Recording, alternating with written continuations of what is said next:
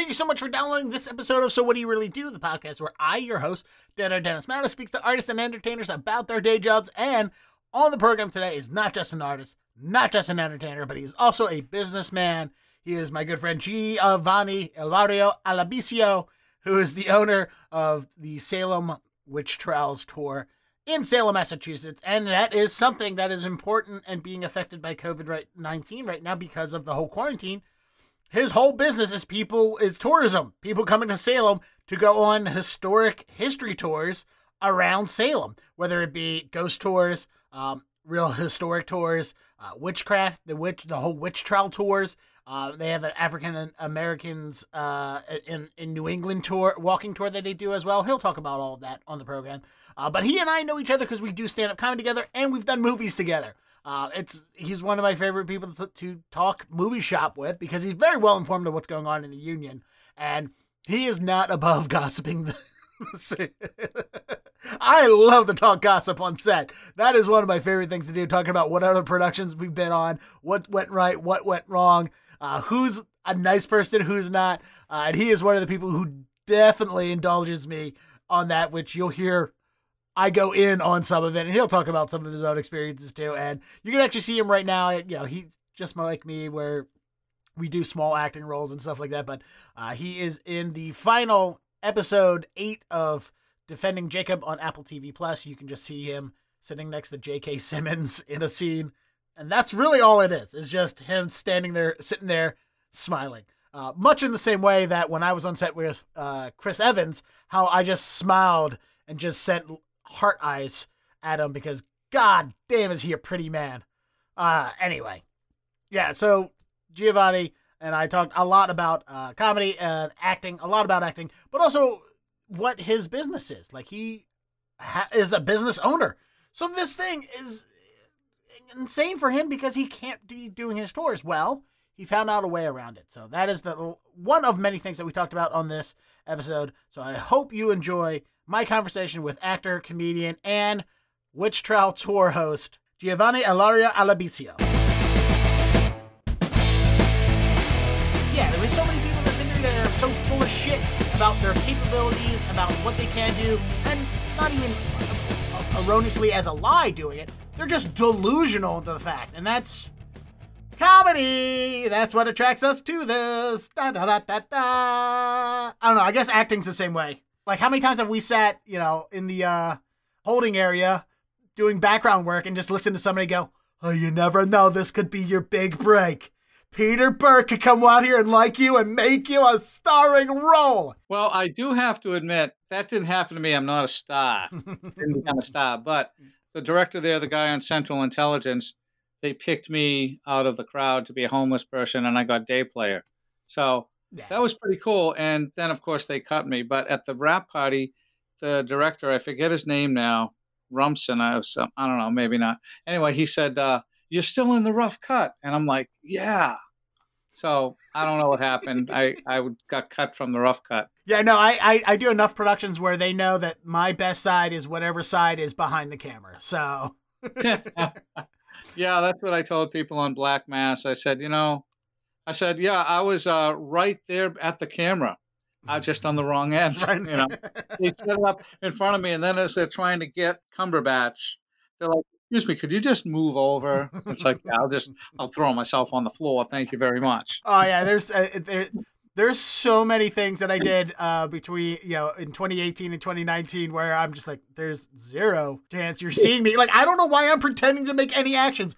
I'm on the other side of, of a wall between the camera and me. There's a wall between the camera and me. I don't know why I'm pretending to act. This is ridiculous. But yeah. the check's still clear. Check clears, okay. It's like comedy. We all want to get. We all want to be part of it even if it's a little teensy small way, you know? I think I did six days on the Defending Jacob, which you have a very prominent two shot with J.K. Simmons. And I did probably six days on that. You can't see me in any shot. Yeah, I saw a lot of people. I saw um like Lenny Clarke and you know, and I thought like I, I know it's almost like they made that for Lenny Clarke. They said, "Hey, let's make him the Roach Coach guy, so we can give him some residuals." oh, totally, a thousand percent. Like it's for Lenny Clarke, who has starred in movies and TV shows playing the hot dog cart man in Defending Jacob, should feel insulting, but I'm sure he's just happy because you know, he has become such a happy, jovial, go-lucky Yeah. kind of guy that he's just like, "Ah, I'm just happy to be doing something. But his best thing, I, I loved him in uh, Ted 2 when the rookie cop says to him, because he's a cop too, and says, Hey, uh, what the hell is, uh, you know, 1924? Because, ah, someone's trying to steal Brady's jizz again. That was beautiful. you know the the Super Bowl commercial with uh, Tony V. And all the guys that's like, or Smaht Pahk, that's what it was. Did you ever get an audition announcement for that? Oh, I did. I auditioned for it. So I never heard it. Oh, not not only was did I hear about it, they contacted me and asked me to come in for it. And it was I was doing it, and I literally said to Angela, who's the head of Boston Casting, because I started just she was like, "All right, go ahead and just do a goofy take," and I started just doing over the top Boston accent, and I'm doing it, and, I'm, and she's like, "This is so funny. I don't know what any of these things you're saying are, but this is hilarious." I'm like, "I don't know why you're wasting either of our time because you're just gonna give this to Tony V anyway." Lo and behold, Tony V. They, they, they have their favorites and they can deny it, but they, they do, you know. I never got called for it. I've gotten called for other stuff by her, and um, I've done a good job, and I just don't hear, you know. But they have to show so many people because they have to show that they're doing their job. Well, it's also you're in the same. I would say you're in a very similar boat than I am. Is that we are both so very drastically un normal looking, and I don't mean that we're freaks or anything. Like we don't blend. You and I don't blend it with with your long What- hair. What do you mean? Yeah, with your long hair, you know, our body types, you know, my facial hair, these very specific glasses and stuff. We are very specific looking. We don't blend into a crowd Right. so it's hard for that then to just go don't take this the wrong way but yeah you naturally fit into a homeless person look with the, with the long hair you don't Oh, shave yeah. a few days or, or or whatever and also your age we're very specific people and we fit a very I'm specific homeless role and a prisoner. yeah right That's my role.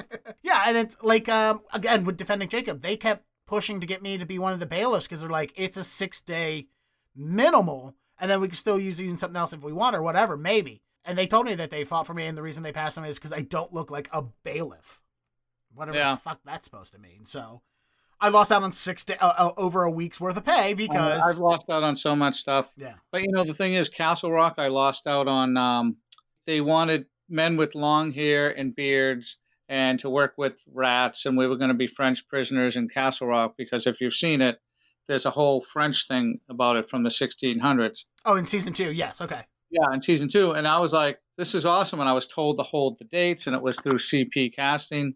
Then I didn't get it, and I was stunned. And I tried to get some clarification, and just got nothing from Kyle because because Kyle was like, Kyle could work for the Men in Black the way he gives out information. You know, he just everything close to the chest. Then when I watched it, they cut out the whole fucking scene of but people still got paid. They still got their, you know, whatever was, fifteen hundred bucks. Yeah, I would do. Uh, what Little Women kept casting, saying looking for guys with beards. I submitted three times. They never called me because apparently Yeah. my beard's just not scraggly enough for them or whatever. I don't know why. You know my beard, Yeah. and then you know, and they they just she just never called me. But when I met her, she said my hair was too long. I said I, I would cut my hair, you know. Yeah, yeah. I don't have that option. But uh, if someone, if if wardrobe wants to give me a good wig, I'm gonna get mine cut. I was gonna get it cut in December. I started thinking about it.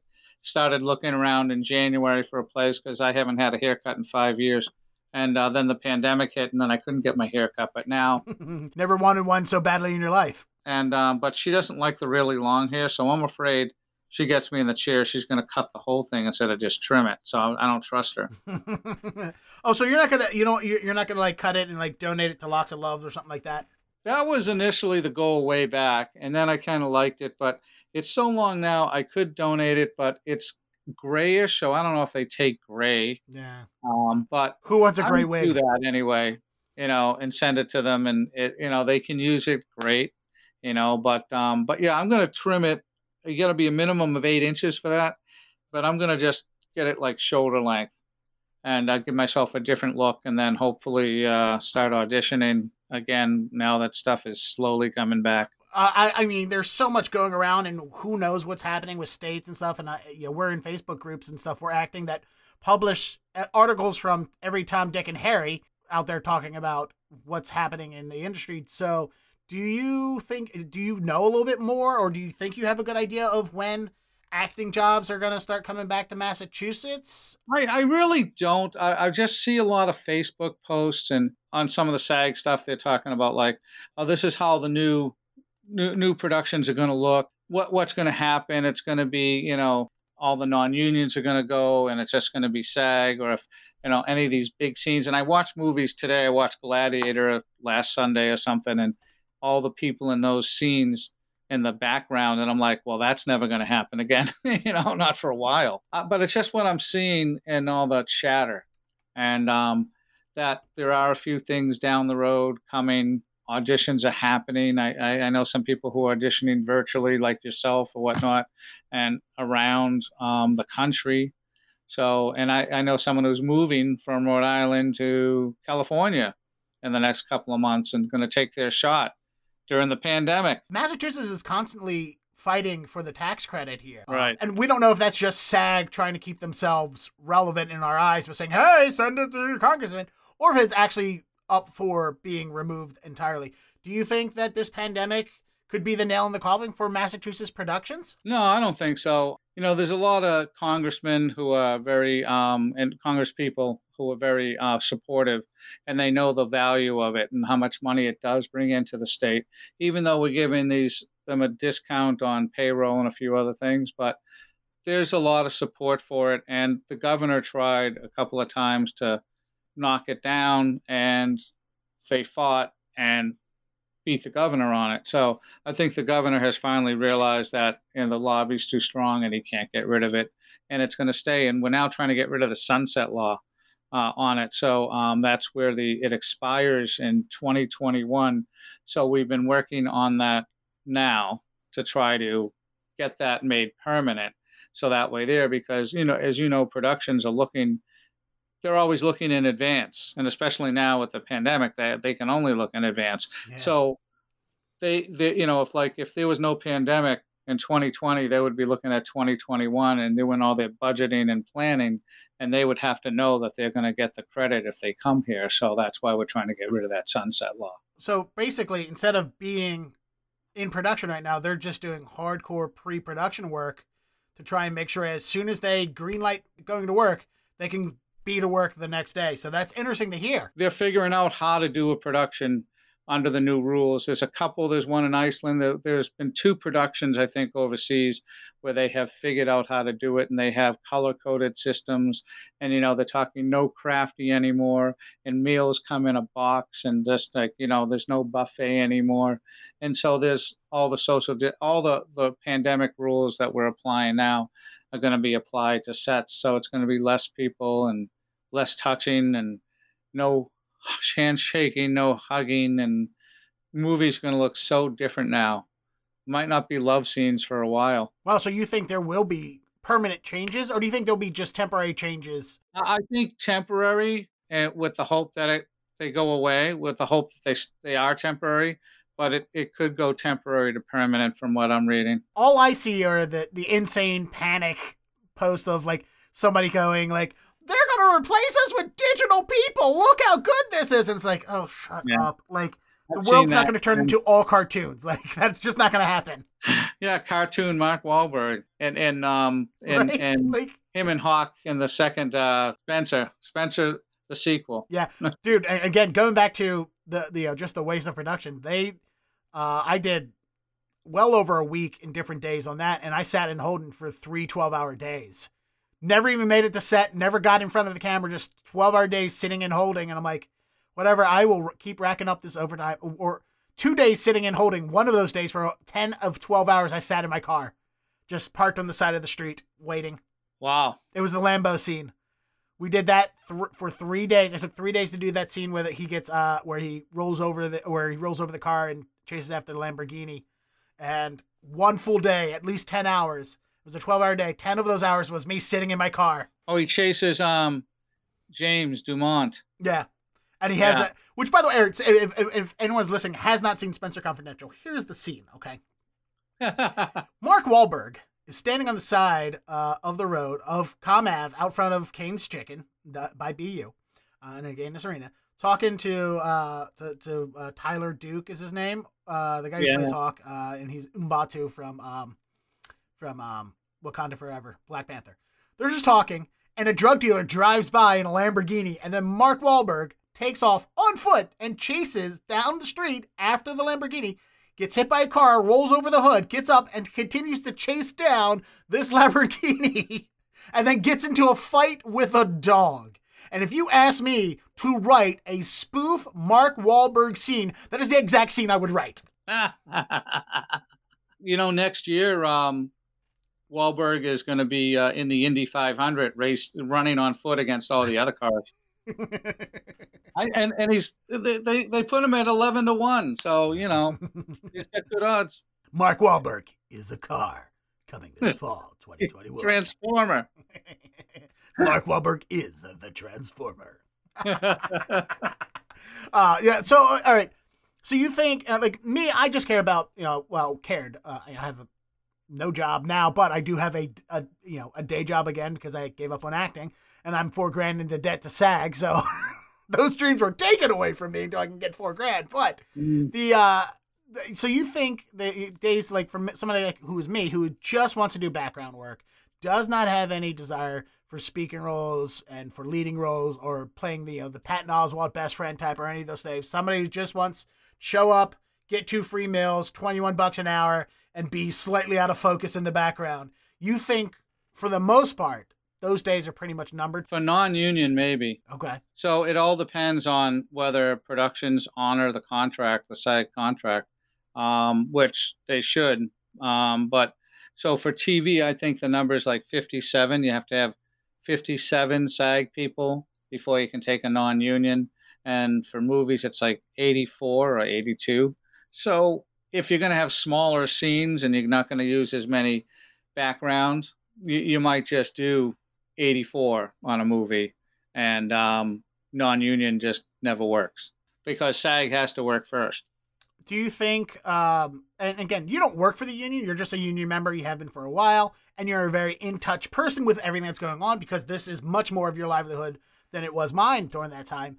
Do you think that this may cause SAG to approve more waivers so they get more members? And so there'll be less parts out there, but the union will increase its numbers? Do you think that that's very likely? That's a possibility, you know. You know, but in a lot of ways too, people like have gotten waivers because they had a certain look, like what we were talking about earlier. Um, they've got a specialty, uh, you know, something that the production needs.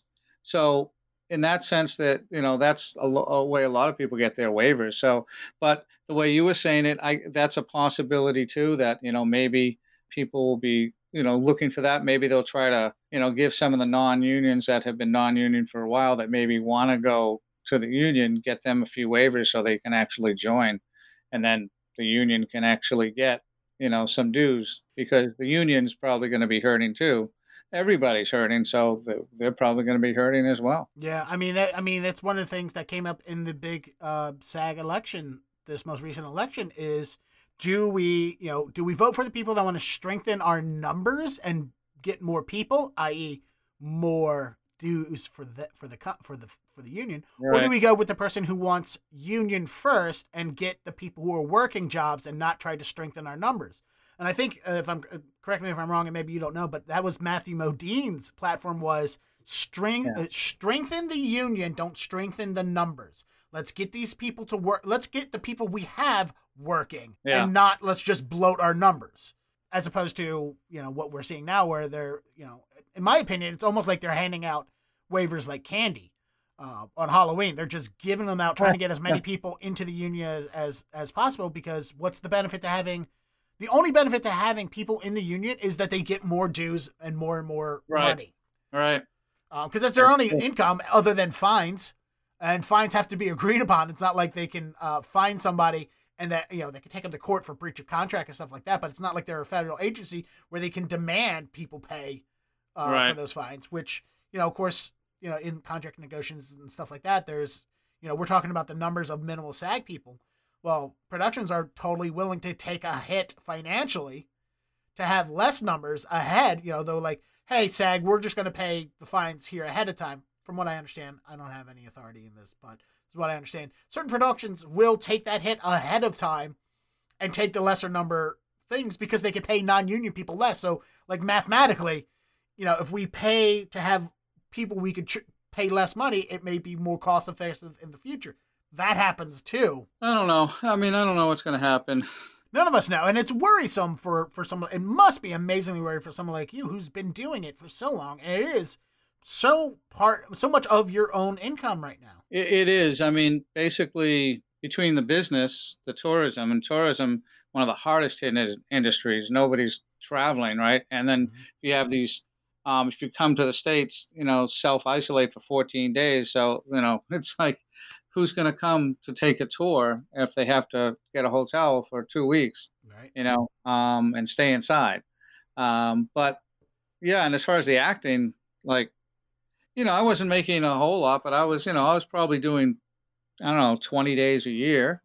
So, which is, you know, pretty good. Couple grand. Yeah, you know, it's like basically, so it's like, you know, I'm like, you know, it's just, I mean, everything, all my money, uh, you know, my income is all, um, I'd say 90, 85 to 90% uh, entertainment between tourism and, and movies. And it's like, so, and all that's gone. And I think about all the, all the fun I was having, uh, you know, it's like getting picked for this, getting picked for that, you know, missing this, but it's like, and then, you know, just hanging out with all my friends and just we're shooting scenes and then I'm getting in the background and I'm getting seen, you know, and I'm like the J.K. Simmons thing, and it's like shit, that's all gone. It's amazing how much those small little things contribute to your health and well being and your mental health and your your well being and stuff like that. I'm like I'm sure the defending Jacob scene with J.K. Simmons that just premiered on Apple TV Plus the other night in episode eight was a big huge boost to your self esteem and your happiness, and Yeah, it's no more needed than now. you noticed me, and a couple other friends noticed me. I got an email and said, "Is that you?" And since this isn't just like on TV at a certain time, they drop it and you can watch it whenever you want. I know as people are doing that, they are going to see me, and I'm going to get more emails, and it's going to be kind of fun. I was like Ted 2. I was in that too. I was they moved the jib up on me and and a few other people Yeah. and we were talking we had no idea they were shooting although i kind of had a little idea and um, so I never looked to the camera because I, I sensed it coming at us, and um, and people were like, "Was that you and Ted 2?" I said, "Yeah, yeah, yeah." I didn't get paid a lot, but I only got background. But it's cool when people see it. Well, it's also you didn't look towards the camera because you're a professional and not an egomaniac. and dude, uh, once or twice a year since uh, what's that Amy Schumer movie? I feel pretty. Since that came out, like I got uh, a, a Women in Comedy Festival did a premiere, and I got three or four messages from people at the premiere that just was like, "Are you in this movie?" And I'm like, "Yeah." Just standing behind Rory Scovel. I missed that. I didn't see that. I only saw one person in there. I, I saw Arthur, and um, in a street scene, and I didn't see a lot of extras in that. I don't think they used too many. There's the restaurant scene. Yeah, they didn't do did uh, the the the Soul Cycle scene. Like, there's I just did the restaurant scene, um, so I don't know what the rest of the productions look like. But I did it. Yeah. I'm standing. It's a it's a scene where she dumps Roy- uh, where she walks away from Rory Scovel, and so it's me, another dude, and Rory Scovel sitting there the entire time doing the scene. And this one dude's just straight, literally like this, mugging at the camera, and it's like, come on, dude, be a professional. So eventually they get him out of the scene because he's just fucking everything up and they can't start back from the beginning when they realize that he's just trying to get all the attention on him. So they make they just goes like, hey, how about uh, after he says this, you just walk away. And then after the scene, you could just see all of the side of me. And I got my hat on and my glasses, and it's 1000% me. It's like impossible to not notice that it's me as long as you just look over your shoulder. So again, just background, but I'm standing right behind the entire main character during the entire scene. Um, and then that night, Roy and I both did a show at the comedy studio. Oh wow! And so I'm doing the show at the studio. He comes walking up the stairs. I'm like, hey, long time no see. He looks like, he goes, wait, didn't we? Weren't you just? Hey, what's up? Good seeing you again. And then we just talked about certain Yeah, things yeah. in the production and stuff like that. So that was the fun one. But also, yeah, you don't get. And about once or twice a year since that movie came out, somebody texts us like, "Hey, are you in this?" And I'm like, "Yeah," because it's you know, again, once you see us, you can't unsee us. That's one of the Right. big problems. That's with, the cool with, thing. with- yeah, You know. that's a good thing and a bad thing at the same time. Well, yeah. When I was in, um, so I got a pic. There was a picture of me in the uh, what's it called, American Hustle, and Amy Adams is in this incredible bathing suit, and she's taking off her her shawl, I guess, whatever. And um, I'm scene over there, and I have a captain's hat and my back, my shirt's off. I just got a bathing suit on, and people saw me and they said, "That looks like the ghost of Ernest Borgnine." and I'm like, I got noticed. it was on ET. Their page. First season of Castle Rock. There is one of the major scenes. Uh, it's the one where they bring him to Juniper Hills and the crow falls. I'm literally right behind where the crow falls, and I'm watching all the wrap up shows, and my face is on every single wrap up show when they talk about that scene. I'm like, oh, this makes me uncomfortable. Uh, but you already mentioned the uh, tourism, so let's talk about that real quick. Real quick, just so people who don't know uh, what it is you do, because you're you own a company where you do ghost tours in Salem, and that probably explains everything you do in one sentence. But more, uh, it's your company, and that's what's very more important about it. You're, you're not just a man that works at the company. Real quick brief history of your ghost tour company. So um, i bought this company. It was an established company. I bought it in uh, march of 2014 so we're in salem massachusetts uh, where of course the witchcraft trials happened in 1692 uh, where we executed 20 people for witchcraft and accused close to 200 so um, so we do history tours and ghost tours the history tours are about the witchcraft, also about our revolutionary history and our seaport history, all sorts of stuff. We do cemetery tour, we do African American tour, midday ghost tour, evening ghost tour, different lakes. So we do all sorts of tours here. And now, because of the pandemic, we're doing virtual tours. So we're doing them online and we do a green screen and people can see pictures and where we are, even though we are staying in one place. The the company does is it just one basic tour or is there a pack is there different types of tours to do? Yeah all, all different types of tours. So and there's five tours a day when we're operating uh, you know in normal times so it's like uh, yeah there's one tour that's all history non-witchcraft history it's everything but that so people who've lived here inventors revolutionary seaport um, you know uh, all of that and then the cemetery is a tour that we do all in the cemetery, although that has just closed officially today by the city for restoration work and won't be open all year. But um, we're doing something online for that. We've got something in the works. And then the other tour that we do, a 90 minute tour, those were an hour. We do the Witchcraft Walk, which is all about what happened in 1692. And that's really popular. That's what people want to learn about.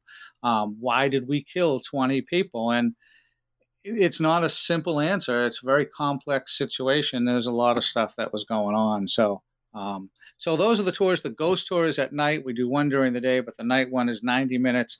It's all about murder, accidental death, paranormal activity. Now, uh, are all of the tours walking tours? Yep. Um, except for the witchcraft one, we do fly in brooms. Um, there's a little training for that. Um, we train you how to fly on the broom, and for if you we run out of brooms, we do have a vacuum cleaner for anyone who likes hocus pocus. So, um, but but no, no, we all walking, even the witchcraft. Yeah, I wasn't sure if there was tour buses involved in like one of them or anything like that, but they're all walking tours. So you're walking for an hour and ninety minutes, and of course around Salem, it's a small area where this is, so that's a lot of stuff to pack. You know, there's you can go through a lot of stuff in a, even a 90, a 60 minute walk.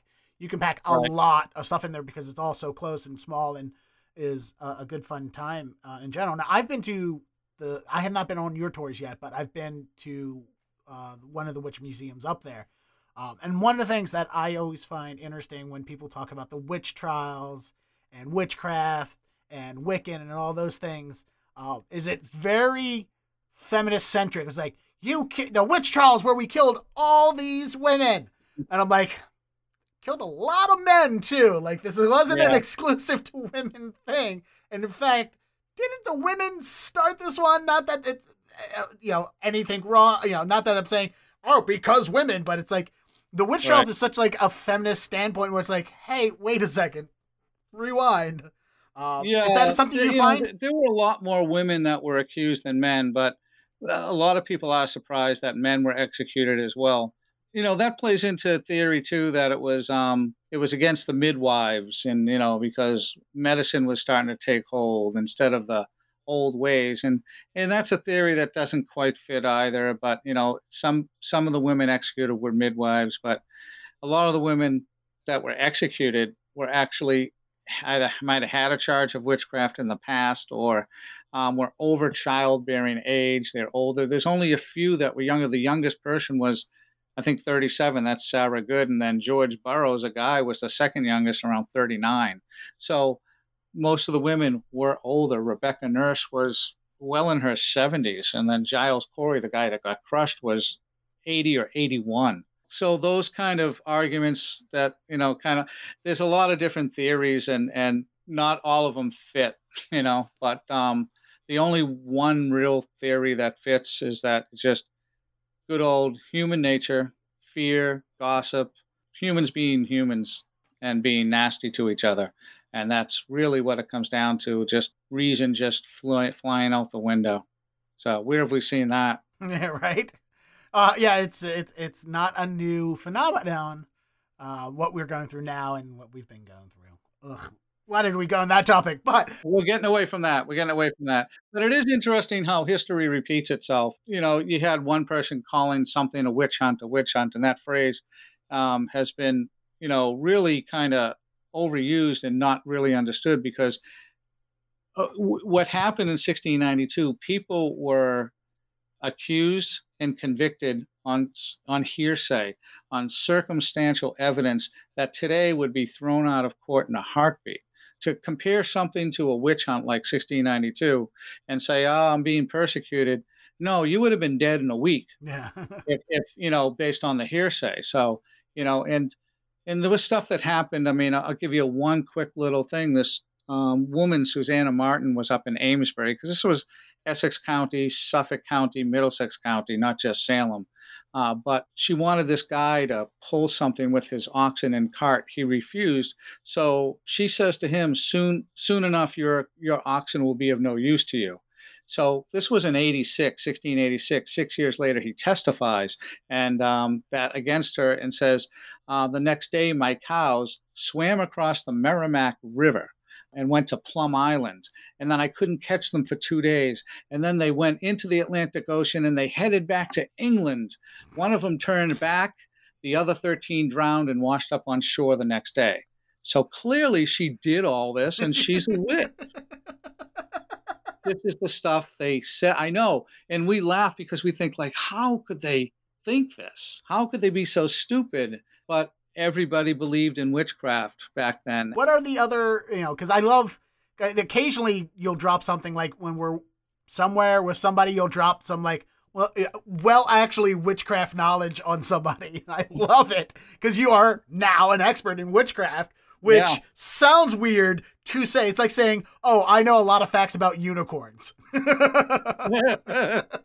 But the uh, the, so what are other mis common misconceptions to the witch trials and witchcraft in general oh. that you run across either on your tours or with people in real life? God, I hate to bring it up because we we try to to don't bring it up because we don't want people to give people that idea, and then maybe they'll embellish it, you know. But there was the ergot theory that people talk about where there was a fungus in the rye, and they knew about the fungus. They didn't eat the fungus, but people were saying, "Oh, they that's why everybody was hallucinating because of the rye." But it's like it's not true. They knew knew about it and they knew not to eat it. And some people say, "Well, maybe it was just a little bit." And it's like, no, having a little bit of of ergot is like being a little bit pregnant. you either are or you're not. And you know, and you would your tips of your fingers would get black, your nose would get black, your ears, the tips, and, and it was kind of like um, uh, gangrene in a sense, in a way, like you know, you know that you and you would die from it. And there were no reports of any of this happening, so it, it wasn't ergot, and the experts have shot it down. Uh, and then the feminism thing you mentioned too, um, th- that's a big part of it. That it was all against women, and it wasn't. It was against people they didn't like. Yeah. Um, oh, um, some of the other things was is against it was Salem Village against Salem Town, but no, there was Andover involved, heavily involved too, and this was wide-reaching. This was all over three counties uh, that we have today surrounding Boston. So Suffolk, uh, Middlesex, and Essex. It wasn't just Salem. We call it the Salem witchcraft trials because the hangings were here, the court was here, but you know, and that's the other thing too. Everyone says, "Oh, it happened in Danvers," you know, formerly Salem Village, and it's like it started there but it happened everywhere, and we were the seat of power here in Salem. Uh, now, somebody who is uh, let's. Let, I mean, I'm going to use the word. If you, I don't this, an expert in his history, a particular history, but you are an expert in it. You know all there is to know about it. Do you find currently with the uh, way the internet is of like revisionist history and making up stories that the internet is uh, a perpetrator and not good for find, mm. yeah, a not good resource for finding things because there's so much misinformation? Or do you think the internet's being good about all this? And this is a strictly personal opinion in your experience. Yeah, it, I think it's 50 50. I think the internet is a great resource. I'm a former journalist, so you have to back up. You don't look at one source and say, oh, you have to look at multiple sources. So you don't look something up for two minutes and say, oh, now I know. It's like, no, no, now you got to double check it. Um, so, like, you can go to Wikipedia and you can look something up on Wikipedia, but you got to treat Wikipedia as the police informant. Okay. And then you got to verify Wikipedia. So Wikipedia is like the Huggy Bear of Starsky and Hutch. Okay. it's like, you know, take what, what Huggy Bear says, but make sure you verify what Huggy Bear says. Okay. So, um, yeah, you know, and, and you have to make sure you get a look. There's some really good sources, University of Virginia, which has the actual documents. Um, there's Bentley's diary. There's all these other sources that you can look at um, that are really strong. But you know, you got to watch out for the blogs because someone says something on a blog. Because anybody can write a blog today. You know, so you just it, it can be good. You got to know what you're looking at, and you got to verify. Always got to verify because if you don't do that, you're just taking Joe Blow's blog and he says something, and next thing you know, you're telling a falsehood for the next 20 years. What came first, your interest in history and witchcraft, or did you have this interest and expertise after taking over the business? So I worked here before okay. I owned it for the woman um, who, who, ran it. She started the company in 97 doing ghost tours, and um, then she did history stuff in 2002. I joined in, I guess, 2011 and I was doing tours for her, you know, and then I, I was I was slowly learning more and learning more, and then I started digging in to a lot of the information and reading the books and going to places and checking things out. So I think I've always had a love of history. I used to watch all history shows when I was a kid and some with my dad, but I think the witchcraft trials kind of sucked me in like a tornado and it's whipping me around and it controls me and it's not letting me go. You know, as the man who now owns the business, uh, what do you look for in people who want to be a host? Are you looking for people who have a prior history? Are you looking for somebody who is outgoing? Is there a balance? Do you favor one more than the other? How do you go about hiring people for your ghost tours? Well, person has to have an interest. There's, we have a lot of people on staff. We got some teachers on staff that are interested in the trials. Uh, one person who's been doing it for so many years. Others I got a few SAG actors that are involved in like history and like acting. So it's a little bit of of everything. Um, but it's usually people who have, who have a passion for for history and a passion for um, speaking and telling people stuff. So um, so it's a combination of things that I'm really looking for, and we're always looking to hire because this is like um, it's like a company softball team in a sense. Mm-hmm. You need 26 people mm-hmm. on the, the team to field a team of eight any particular night, and then you still have to leave right field open. You need a lot of people to run a company like this, as you never know. Like one night, like you have three tours, and suddenly you only have like two guides that are available because everyone's doing other stuff. When when bringing in new employees, because this is not like a business, you know, that anybody else ha- is a part of, really. Uh, I mean, there's historic reenactment tours and stuff like that. Oh, yeah. but it's a very specific niche in general. Is it easier to teach someone who has history knowledge to be a good host and actor, or is it easier to teach history to someone who's a good actor? I think it's easier to teach um, acting and presentation and conversationalism to someone who is into the history. Okay, interesting uh, the hardest part of this is the knowledge. So many people will come to Salem and they already know a lot about witchcraft. And that's the last tour that we allow people to do because we'll be training people on that tour for a while before we let them give it a shot. Uh, because you're going to get questions. And when you get questions, you can get some specific questions and then you know and we don't lie. We we if the guide doesn't know the guide will say i don't know. So so i think having that history knowledge first we can mold you into a good speaker and a you know and a decent actor. Whereas the other way if you know trying to we've done that we've tried to educate people who are actors and good speakers and that's a struggle. Mm. um, but it's not that it's you know a failure but it's a struggle and there is some success there but it's yeah the other way for the history just the love of history the knowledge of history is kind of um, favored. And now in salem there's a lot of different companies doing witch stuff. Um, are you always checking in to see what they're doing with and i don't want to use the word competitor but there's a no other really you know you're, you're, no other word because competitor sounds like you're at battles with them and I, I know you you're not well we do. We um we get our swords and we meet on the common once every week you know november uh, 1st you you battle out after halloween to see who will be the reigning champion of of halloween. And there's a trophy um yeah it's a cauldron um but um, I mean, do you yeah, check in with know, like I mean, the, the, the, do you check in with the museums what they're doing and how they're doing just to see what? Oh yeah, know? yeah, we do. I think everybody kind of checks in on each other, and we're competitors, but there's so many people that come to Salem. There's enough for everyone, and you know, we get 1.5 million visitors, and then those 1.5 million don't just do one thing; they do three or four or five things. I had somebody on my tour one night who had done every tour in town. Wow. That's about 15 tours. So, um, not to mention the attraction. So, it's more like there's 6 million people coming here. And um, so, if I got 10% of that, um, if I got um, six, 600,000 600,000 people, I couldn't handle that. If I got 1% of that, maybe that's what I'm getting. I don't know. But it's like, you know what I mean? So, there's enough for everyone. So, we're, check in on each other. We kind of see what they're doing. We know what this company does. We know what that company does. They know what we do. And we just kind of stick to what we do. So let's talk about how the pandemic has been affecting the business that you run. What were the first days going into quarantine looking like? Were you expecting to be shut down? Were you expecting to be shut down this long?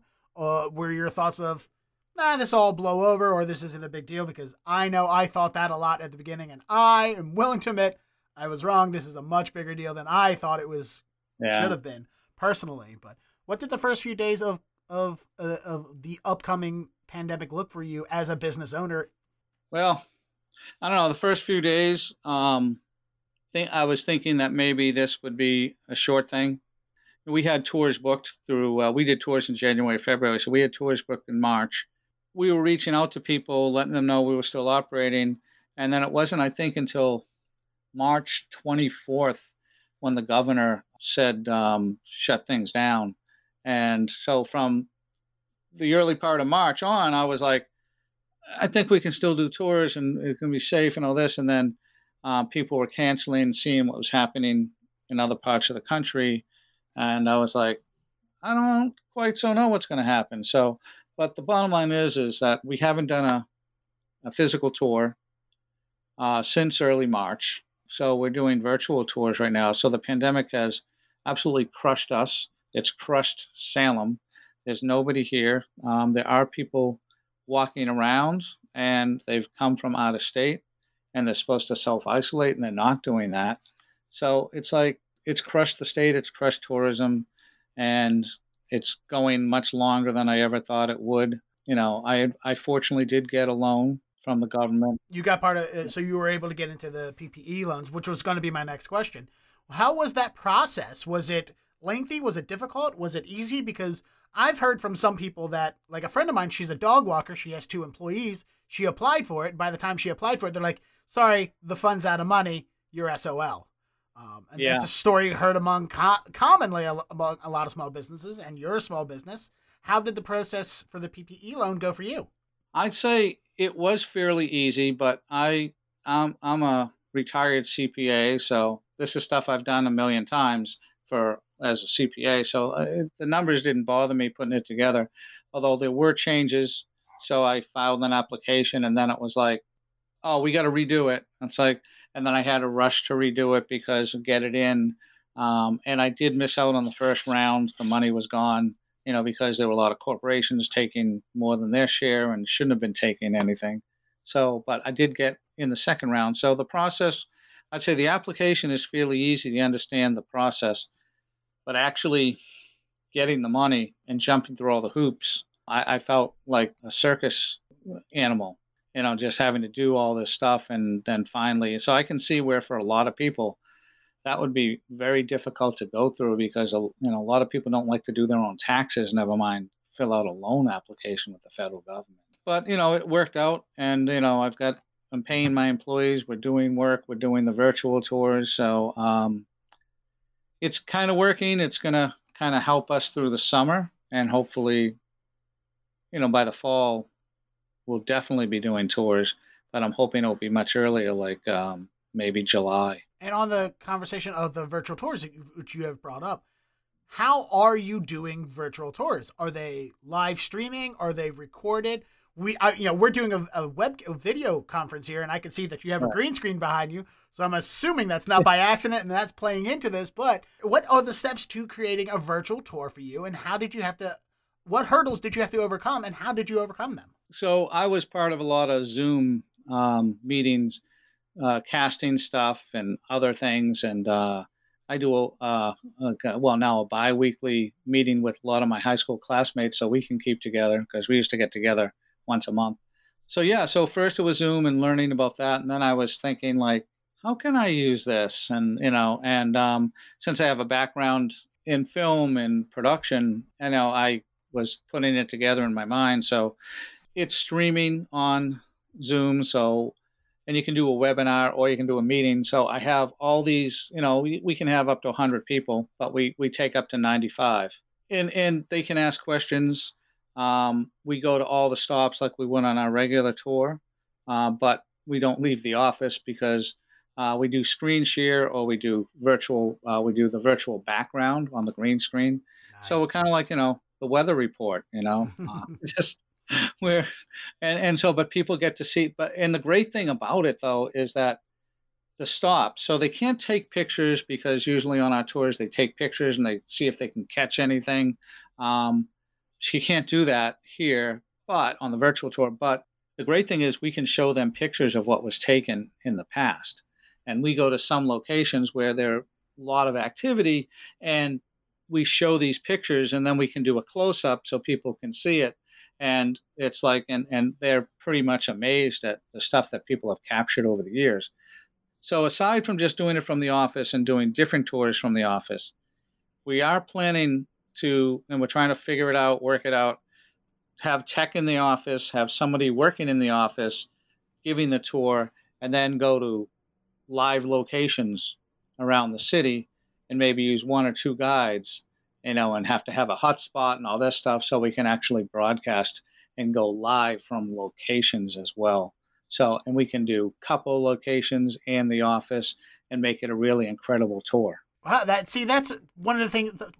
This is one of the reasons why I am I do this podcast and why I want to talk to interesting people uh, because this is fascinating to listen to for me, and I hope for the listeners too. You're taking, you're trying to do the best you can with so many limitations around you. Like this, yeah. I you know, if anything good comes out of this whole quarantine situation, it's that. Uh, great, now my Balmer accent's coming out because I was like quarantine during this quarantine. Is that you know it's making people innovate and work harder because you you just have the limitations and you have to you have to you just have to do it. Yeah. You know, go back to something earlier you said. You asked me, is it better to have an actor and train the actor in history, or better to have the history person and train them in acting. In this case, on the virtual tours, it's better to have the actor and train them in history because they know how to work the camera, talk to the camera, talk to the people on the camera. So, and it makes that a better tour. And not that the other way would be horrible. All of a sudden, this skill set leads to having a good actors. Yeah, during this quarantine, I mean, before all of this happened, I was hosting trivia at bars for a couple nights a week, you know, to, to make money. Um, sure. But and I'm doing we're doing it now through Zoom, the company I work for, and this shows you like how my brain is so set to be a live performer and a radio host, even though I've done TV. I was I'm doing like the live shows are fun because you know what? I, as I'm doing a live show, I can move around my hands and do all these things and, and talk, and I don't actually have to look at anyone specific. I can kind of just scan over the audience and make it pretend like I'm looking at people at live shows. like in radio, I don't have to look at anything. I can multitask and throw my arms around everywhere doing these things like a like a freaking octopus on the Enterprise hitting all these buttons. I could do that in a radio studio, but now I'm doing trivia on Zoom and I'm talking and I'm doing all these things and I have to remind myself, look at the camera. Because I'm doing all these things and I might maybe I'll, I'll I'll get away from the mic or whatever this is like, but you know, like there was one uh, thing I did something and I went to turn around and I turned around like this because I still want to keep talking to the mic as I'm doing something behind me. And I was like, oh, I still need to look at the camera because people are staring at the screens and I need to stare back at them when I'm talking to them. Uh, so that is a hurdle I had to overcome because of trivia. Uh, I imagine going from it's similar. Uh, it was a similar hurdle for you and your host to go from presenting in a crowd to just sitting still and presenting and then having to figure out how mirrored backgrounds work. yeah, yeah, that's a yeah, like the weather reporter who's like saying and over here in upstate New York, and then you're looking at the ocean, you know, and it's like, uh, no, no, no, you got the other side. You know, we talk about virtual tours. I just, we, you know, since the cemetery is closed now, we actually shot in there for a week, going to a whole bunch of stones, people talking about this stone and that stone, and I'm putting it together shot it on an iPad. We did take multiple takes, so and I'm going through each one, but you know, some of them I know it's like if it's only six seconds, it's like, oh, that one's the bad one, that one's the bad one. I cut them, I cut them, you know. So, so yeah, so it's like sometimes you just know, but you got to do it when it's fresh in your mind. The hardest thing I, I, the one thing I don't like about shooting a movie or anything like that, uh, virtual tour, whatever, um, is going through and categorizing all the clips and trying to decide which ones you want.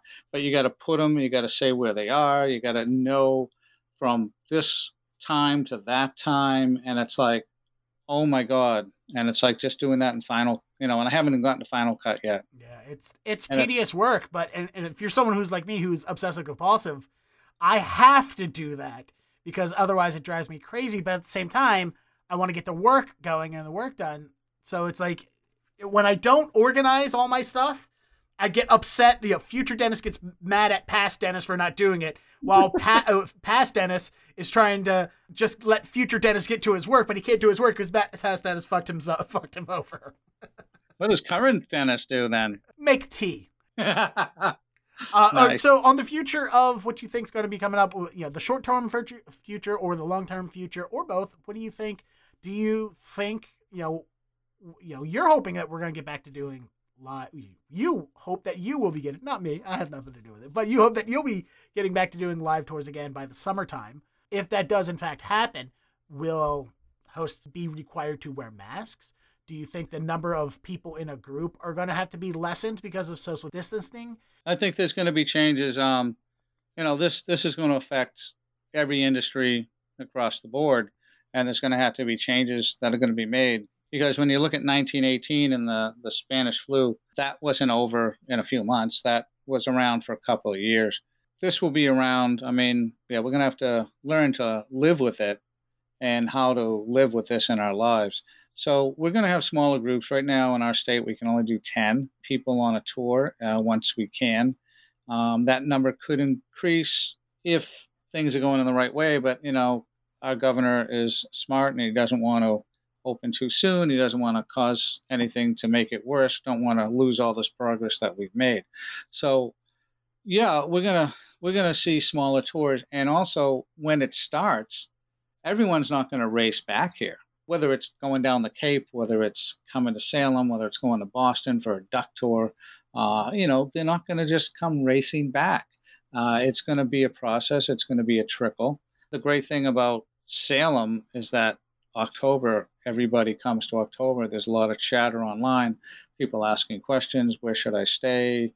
Uh, what's it going to be like in October? So there's a lot of interest in people still coming here in October, but it will look a lot different. We will see smaller tours, maybe some bigger tours in October, maybe more guides with less amount of people on tours. Um, we'll probably see some price increases because we, we just can't do a physical tour for 10 people and charge just, you know, $15 because that barely pays for the guide and just for opening for the day.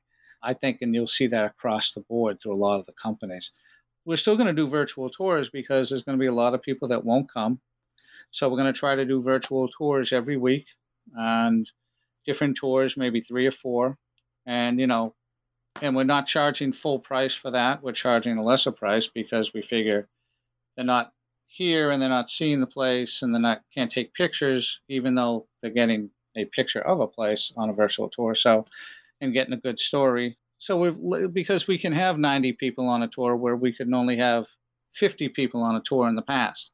That's why we're only charging a little. We're charging less for the virtual tours. But so I see the future. I see smaller tours, maybe a little higher cost per person, and um, still continuing to do the virtual tours for the people that don't want to venture to Salem. So you think, yeah, even after all this is said and done, we go back to whatever the new normal is going to be or whatever life is after all this, you think you'll still continue doing the virtual tours? Yeah, we might. You know, October could be tough because we might need all the guides doing physical tours, mm-hmm. but I think we're, we're going to try to try to do them both and we do them out of the office. So we'd have to get the physical tour out of here first before we could do the office tour, um, the virt- the virtual tour rather. I think we still will be, yeah, at least through September, and then October we'll see what happens, and then November, December we might go back to doing just straight virtual tours. So yeah, now that's that's exciting that you because of the pandemic you created something, and it's going to continue on like Zoom comedy open mics and comedy shows and stuff I, I'm I'm a part of the belief that once we go back to doing live comedy shows, we're gonna stop doing all this virtual stuff. Maybe there will be a few people holding out, but that's just gonna be circle jerk open mics anyway, where it's just a glorified hang session, a bunch a bunch of people that probably can't get booked anyway, but uh, or whatever. Like I, I shouldn't say that, but I'm in a lot of the virtual groups and they're fun and I've met some interesting people. But I think once this is all said and done, those who can get booked will get booked and not look back at the virtual stuff. But it's exciting that you take this and you're going to continue to keep doing it and it's going to be an added service to your business and it's not outside of the realm of possibilities. It's not insane to think that your virtual tours could continue on from here on out. That's a perfect example of the pandemic creating something. Yeah, you know, we did. Um, so I've done a few presentations where um, I was scheduled to do one at History Camp this year, and then that got postponed, and I don't know, might get canceled now. But and I did do one at uh, Tapley Hall last year, and the game plan was to do our tours, put them together like this, and then go to like senior homes and go to um, other locations where people who can't, who aren't uh, ambulatory and can't go, and we go there and we, you know, give them a discount price and you know um, we're like the the housing department might pay pay for it, and we do give them an hour presentation on, and they get to see places that they maybe can't go to see because they're in a wheelchair or they're they just don't walk that well. So, so that was what we were looking at maybe two years ago. We started thinking about that and to put it together, and then we never put it together, and now this just forced us to put it together. So, even if we do stop doing virtual tours or go down to one virtual tour a week in November and December, you know, we'll still probably reach out to some of these homes, maybe veterans homes and stuff where they can't get out and say, hey, we'll, you know, just give you a, a flat rate, you know, discount rate, give them a tour, you know, so.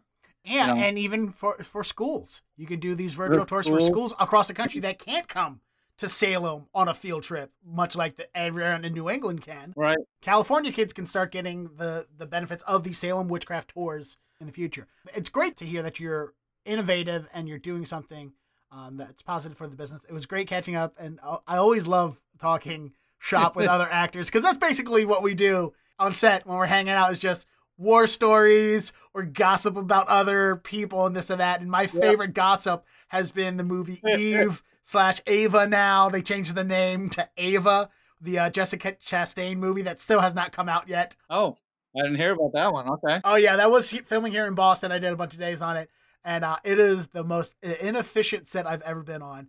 There was so many just full on knockout, screaming matches over uh, over walkies throughout production, and it was just a mess. From everything I saw and everything I heard from other people, was a mess of a production and very uncomfortable to be on set at times because people were just getting for no like. Oh, and also the director got thrown off set because of his problem because of a uh, sexual assault allegations. Like the guy who wrote and was supposed to direct it after production got thrown out. Oh wow, this is crazy. So yeah, uh, if people wanted to go on a virtual ghost tour, uh, or a virtual ghost tour, or a virtual witch witch tour, or any of your virtual tours, how can they do that? So it's very easy. Uh, just go to our website and just look at our calendar, and you're going to see a lot of physical tours that are zeroed out right now. But if you go, you look at Fridays and Saturdays, um, and you will see the virtual tours, and it will say right on it virtual tour, so it will look different than the other tours, and it has a different color on it, so they're all color coded. Go on there, and you can register, and it's just five dollars for the for the tour. And once you register, you will get a confirmation that will have the login information, and then you just use that login information um, the night of the tour. You just sign on, get into the waiting room, and then we start letting you in. We start seating you.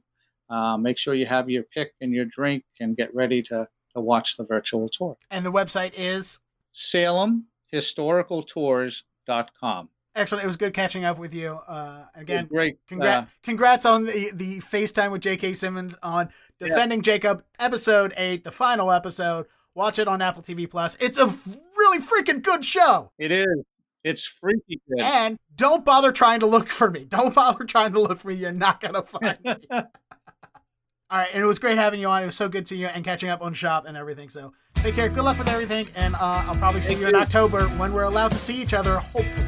Yeah, maybe. All right. Well, thanks so much for having me, Dennis. Uh, this has been fantastic.